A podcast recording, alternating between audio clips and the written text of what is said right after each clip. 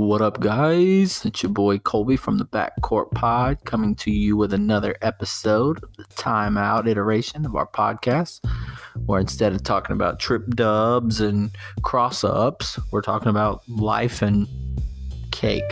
I don't know. Roll with it. I'm again flying solo tonight.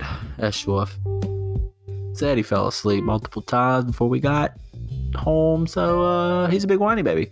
So she's gonna be me flying solo. Uh, tonight's pod gonna be a little bit about uh, how I feel the the generation that I myself have grown up in. Estro and I aren't too far apart. Um, the the generation that we have grown up with, with and in, I believe, has been the one that has the most change of any generation, like by far. And I don't even think it's close. You know, I've talked to some old heads and um, you know, that'd be like, oh well, we had a lot of change too. No, bro, you didn't. You uh, you guys did the same thing. You rode on the same steam engine, and you watched black and white TV and changed the rabbit ears on top of it whenever you had to get better signal. Like the the change that we've seen in this generation, I think again far exceeds any other generation. And don't worry, I've got things to back it up. So I was born early 1990s. Um, so for me, I remember riding in the car, listening to tape players, uh, still listening to Bruce Springsteen on tape and having to flip it over when the tape got done. Uh, I specifically remember the Born in the USA um, tape deck, or not tape deck, tape that my father would put in the deck that we would listen to. And I just felt like every time I got in the car, Born in the USA was actually the song that was playing. I don't remember if it was number two or number three, but those are details that I don't need to remember. I remember boom boxes. That was another thing. Um, kind of transitioning from tape players like in the car to then like a tape player slash radio uh, in your room or uh, that you could carry around if you were rich enough to be able to provide batteries because that's that was nuts. Like if you were rich enough to have batteries and you could walk around with your boombox, you were the cool kid. Uh, so I remember that, and I remember like spending like 30 seconds trying to dial in the radio station just right between 94 and 96 perfectly and it's just like oh static. Oh they're they're oh, static again. Dang it. Having to mess with the antenna on the back and all that fun stuff. And that seems so ancient. Even when you start talking about like CD players, even then it still feels super ancient. I know you guys remember like the CD players, the portable CD players, you know, with the the same black headphones that everybody had that went over the ear. They were plastic. They were the same ones you got computer lab in the fifth grade. Just the most uncomfortable pair of headphones that humans have ever made. Uh, you could walk around with all the cool features, like you know, anti skip, which was a lie because if you were running with it like an idiot, like I was, and you tried to fit it in your pockets, you could run and be cool and listen to music. Yeah, it was definitely skipping. Uh, skipping all the way across the concrete because it was so large, it definitely didn't fit in my pocket. Gosh, and then the other things, the dumb things that they like, oh, bass boost. Like, how many people are trying to boost the bass in their ears running with their I don't know. Those are some of the silly things that I look back and I'm like, how did I even think that was cool? Uh, but then you made like the. I remember being like the drug dealer of burnt CDs, and I'd be like, "Yo, five bucks, and you could have this CD with NSYNC and uh, Jay Z. I almost said Big Pimpin', but obviously that's not it. With Jay Z and NSYNC and Garth Brooks all on the same CD, bro. Five bucks. Making a killing selling that to the kids along with sugar babies and sugar daddies. But again, I was a bit of a hustler. But even then, moving into like MP3 players and iPods, like that was revolutionary because A, those were small. You didn't have to have CDs. You just had to illegally download the music and pirate it and put it on your MP3 player. And those were the days. I asked my daughter the other day what she thought LimeWire was, and she thought it was a drink, which, to be fair, I would have probably said the same thing. But, you know, pirating music from LimeWire and LimeWire and BearShare, combine those two together. And even Napster. I remember originally Napster downloading music, but then them getting in a huge lawsuit uh, for that sort of stuff. So, if you could definitely steal enough music, you could you the MP3 player was revolutionary, and we thought it couldn't get any better than that. Now you've like we've got our phones and cloud music where you can listen it listen to it to on virtually anything, anywhere. It's kind of wild to think about. Like just in music alone, ignore everything else that I'm gonna talk about. Just in music alone and the ability to consume music, like it has changed drastically but also with entertainment consumption, right? So I also remember VHSs, you know, when I was a small lad, listen or not listening, watching The Lion King and watching Jungle Book and watching um, Home Alone and putting all those VHSs in and then having to rewind it and have to guess because you definitely I don't know if anybody else had this rule in their house, but my parents said you could not rewind with the TV on or with the movie playing, not the TV on, with the movie playing. Like you had to hit stop and then hit rewind. Otherwise, it was going to mess it up. I don't even know that's real. Now that I think about it, I'm going to have to talk to my parents about that.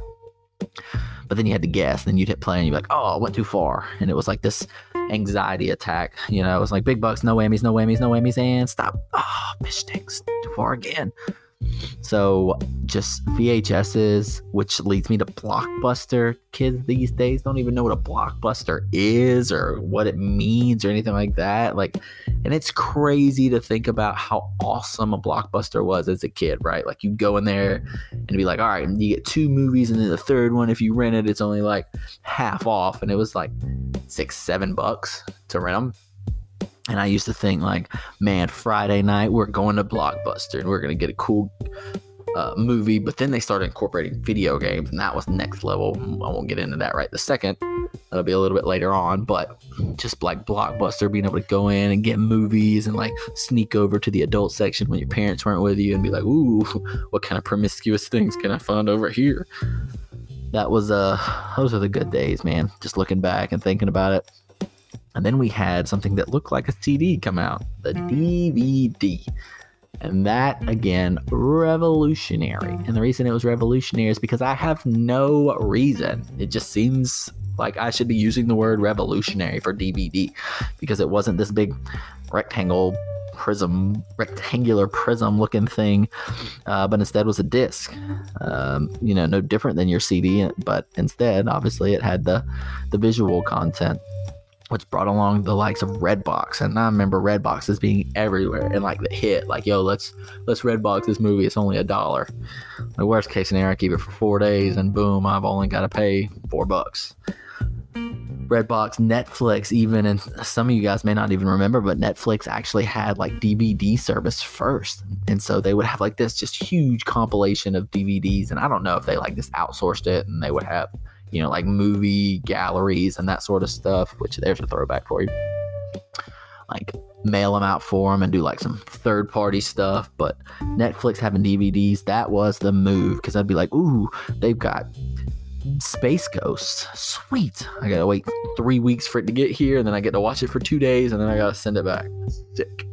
And I remember that. Then they moved into Blu ray, um, which was like supposed to be the craziest graphics you've ever seen, and I do remember them being pretty good. I think maybe the first Blu-ray movie that I watched was Independence Day, uh, which obviously a classic. If you haven't seen it, definitely go watch it. Although if you haven't seen it, you're also kind of un-American because the name of the movie is Independence Day.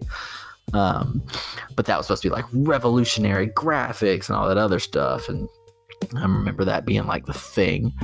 And now, again, like you can digitally stream anything, anywhere, anytime. And it's wild because, again, this didn't happen like in a 50 year span. I mean, we're talking about maybe a decade. I mean, from 95 to 2005, call it. You know, I went from 5 to 15 mm-hmm. and by the time I was 15 like we were definitely in the Netflix era I think I'll have to go back and look but definitely think we were we were in that era and then you I mean Netflix turned digital really quick and recognized that like that was the move because then you didn't have to worry about people going out and physically getting something and that costing money in and of itself to make a physical product and keep up with a physical product, but more so putting it in a digital form so that it's accessible everywhere. you think about the cell phone, right? Like, I know all of you old heads will be like, oh, we've had cell phones for a really long time. And I'm completely aware, but that's not the cell phone I'm talking about. What I'm talking about is that grayish black Nokia with the yellow screen that you played Snake on whenever you were sitting at the doctor's office because your mom needed to take a nap. Like that's the phone I'm talking about because I think that was really the first true cell phone. Um, you know, and you had that, and you had the T9 text, and that was pretty much it all the way up until I get to when I start talking about the iPhone or maybe even the BlackBerry. But had the yellow Nokia with the screen and Snake and all that fun stuff, and then they came out with that same phone and kind of a silverish color, but it was in color. Like the screen was in color, and Snake was in color, and it was Snake 2, and it was like dude, this is awesome. I think I had one of those in maybe fifth grade. Uh, so that means, you know, somewhere in 99, 98, 99. Um, I'm thinking, like, dude, this is awesome. And then my best friend from my childhood, and is actually still one of my best friends, um, had the uh, had the Nextel Chirp when it came out. I think that's what it was called. I actually don't remember what it was called, but it was the yellow one that had the little walkie-talkie thing, and it'd be like, beep beep. Hey, Dad, uh, what are you doing? you like could have the phone closed and you wouldn't have to make a phone call. They just had to be someone who also had that phone and it was like a walkie-talkie for 27,000 miles. Like you could talk to anybody anywhere. Just walkie-talkie them. It was awesome. I remember being so envious and being like, dude, I want one of those until they came out with the Motorola Razr, and that was a game changer. You could bedazzle that bad boy, change the colors, put a cool case on it. It was obviously in color, but like you could do some sweet customization and put cool pictures on your background of that girl that you were hoping that she would check yes in the box on the note that you wrote her in second period science class, and all kinds of crazy customization. You could have ringtones that were songs so long as you pirated the songs. Or I guess you could have bought them in like the little ringtone store. But you had to do that super quick because, unlike now, there was no unlimited internet. Like you had to pay dollars to be able to use the internet on the phone. And I remember that being like a big no no. Like if you accidentally hit up and you saw the globe start spinning, you better hit the end button real quick that was that was wild to even think about that part of it like thinking about like the internet and what that was on those phones like how archaic and prehistoric was that. And i remember taking what felt what feels like now like days to load but even then it was still kind of fast because it wasn't dial up right? You didn't have to worry about you know if somebody called it kicked you off the internet although i guess you couldn't do both at the same time with those phones so but the Razr and like the Blackberry, which I mentioned earlier, having its own little like keyboard, like that was pretty wild. Just and even like, and I think about that same time they had like the LG Shine, which was that cool phone where you had had like a mirror. So whenever like the screen was idle, you could like you could look at the mirror and like look at people behind you. And I think the commercial was even like some guy checking out a girl behind him or whatever, which it's like that's brilliant marketing actually. Um, and I remember other ones like the LG chocolate. Um, what were some? I can't even think, but that was also when Cingular Wireless was a thing, guys. Remember Cingular? Yeah, not a thing anymore. Cingular Wireless, now known as AT and T. Uh, which is what I had back in the day was Cingular. And I remember, boy, you better not be talking on the phone to anyone until 901 because anything before nine o'clock cost that money. You was gonna have to pay that cash. But after nine o'clock, you were free and clear. And I think Cingular even got to a point where it was like if you were talking to someone on the Cingular network, and I think Verizon did something similar, then it didn't cost you any money. So you're like, yo, you on Cingular, Verizon, uh, Virgin Mobile, T Mobile, what you on? Oh, you on? Oh, I can't talk to you. We'll have to wait till nine. Girlfriend, you gonna have to just call me then. And then late high school, the iPhone 3 came out, or was it the 3G? The iPhone 3 or 3G, and that is pretty much where we're at today of having the phone with the built-in music and the YouTube app and watch and being able to absorb content basically right there on your phone, which kind of paved the way to be able to have internet, legitimate internet on your phone. Um, and I know we think now we have to wait longer than a second and a half, like to get our phones like on the internet or you know watching something on Netflix but you just think about the time like again it wasn't long ago that we were with the Nokia Snake phone and now we're at I mean this is a miniature computer So I think it's pretty awesome. Um, cars is another thing. Like I remember, geez, it was the Chevy Beretta, I believe it was the first car. I can physically remember myself being in. Excuse me. Um, and then also like the little, oh, it was a blue little Nissan truck. It wasn't the Frontier. I don't remember what it was, but it was a little blue Nissan truck. And just, the, I just remember those cars being so crappy and just so ugly and boxy and like very, very old fashioned. And then it felt like all of a sudden I blinked and it was like, we've got self driving Teslas. Like, in a matter of just, again, I'm not very old, but just in a matter of, I don't know, two decades, two decades, and we're almost to the Jetsons, guys, where we've got self driving cars and flying cars, and it's to be awesome. Um, and then the last one I wanted to hit on, and I, I spoke on it a little bit earlier, like video games, right? Like when I was a kid, it was like the Sega Genesis. those of you old enough to think about it, like the Sega Genesis, like you corded controller, the graphics are terrible. But back then, man, it was just like we spent hours upon hours playing the dang Sega Genesis. We were playing games like Eternal Champions, Mortal Kombat, Sonic, obviously. Um, geez, I'm just Shining Force. That was another one. We played all kinds of what's now again prehistoric archaic games, and then you go through and you think about like everything that's come after that. The not the Super Nintendo because the Sega, I think, in the Super Nintendo came out roughly the same amount of time, but like the N64, which again changed the game because the N64 was awesome with Mario Party and Diddy Kong Racing and uh, Turok and Conker's Bad Fur Day and even the Pokemon games that came out for it and just a vast amount of games and then like Sony with the PlayStation and Xbox. And then when Xbox came out, or when Microsoft, excuse me, came out with the Xbox, like that was nuts. Like the Xbox and being able to play with people all over the world and online and using the internet. What kind of like space age have we accidentally fallen into? And now we're at the, the point where consoles may just be faded out soon for in in favor of PCs. And PCs have kind of been the OG because I remember playing PC games when I was young, playing things like Roller Coaster Tycoon and Age of Empires and um gosh what was the name? There was a fighting game. Oh primal rage was another one that i remember playing in like some really old computer games which again i look back now and i'm like oh and i'm looking at one of them now because it's sitting on my computer desk uh jane's anthem fighter fighters anthology which was a flying game super fun.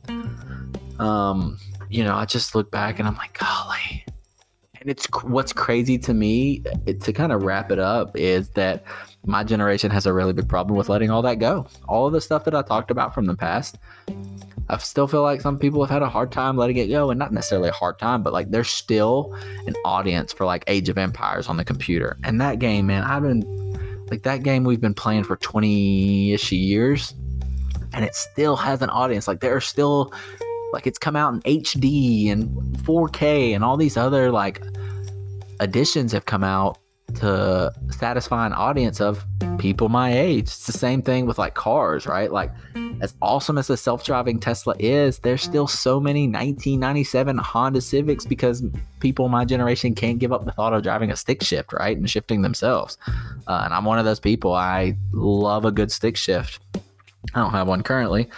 Um, but I love a good stick shift, right? And you know, even the entertainment consumption. Like I've got so many VHSs. My well, they're my daughters technically, but we've got so many VHSs um, that I just refuse to part ways with because I'm like, no, like that's a piece of history. Okay, that's almost as old as George Washington. Um, and just it, it's crazy thinking about that sort of stuff that like we still can't kind of let it go.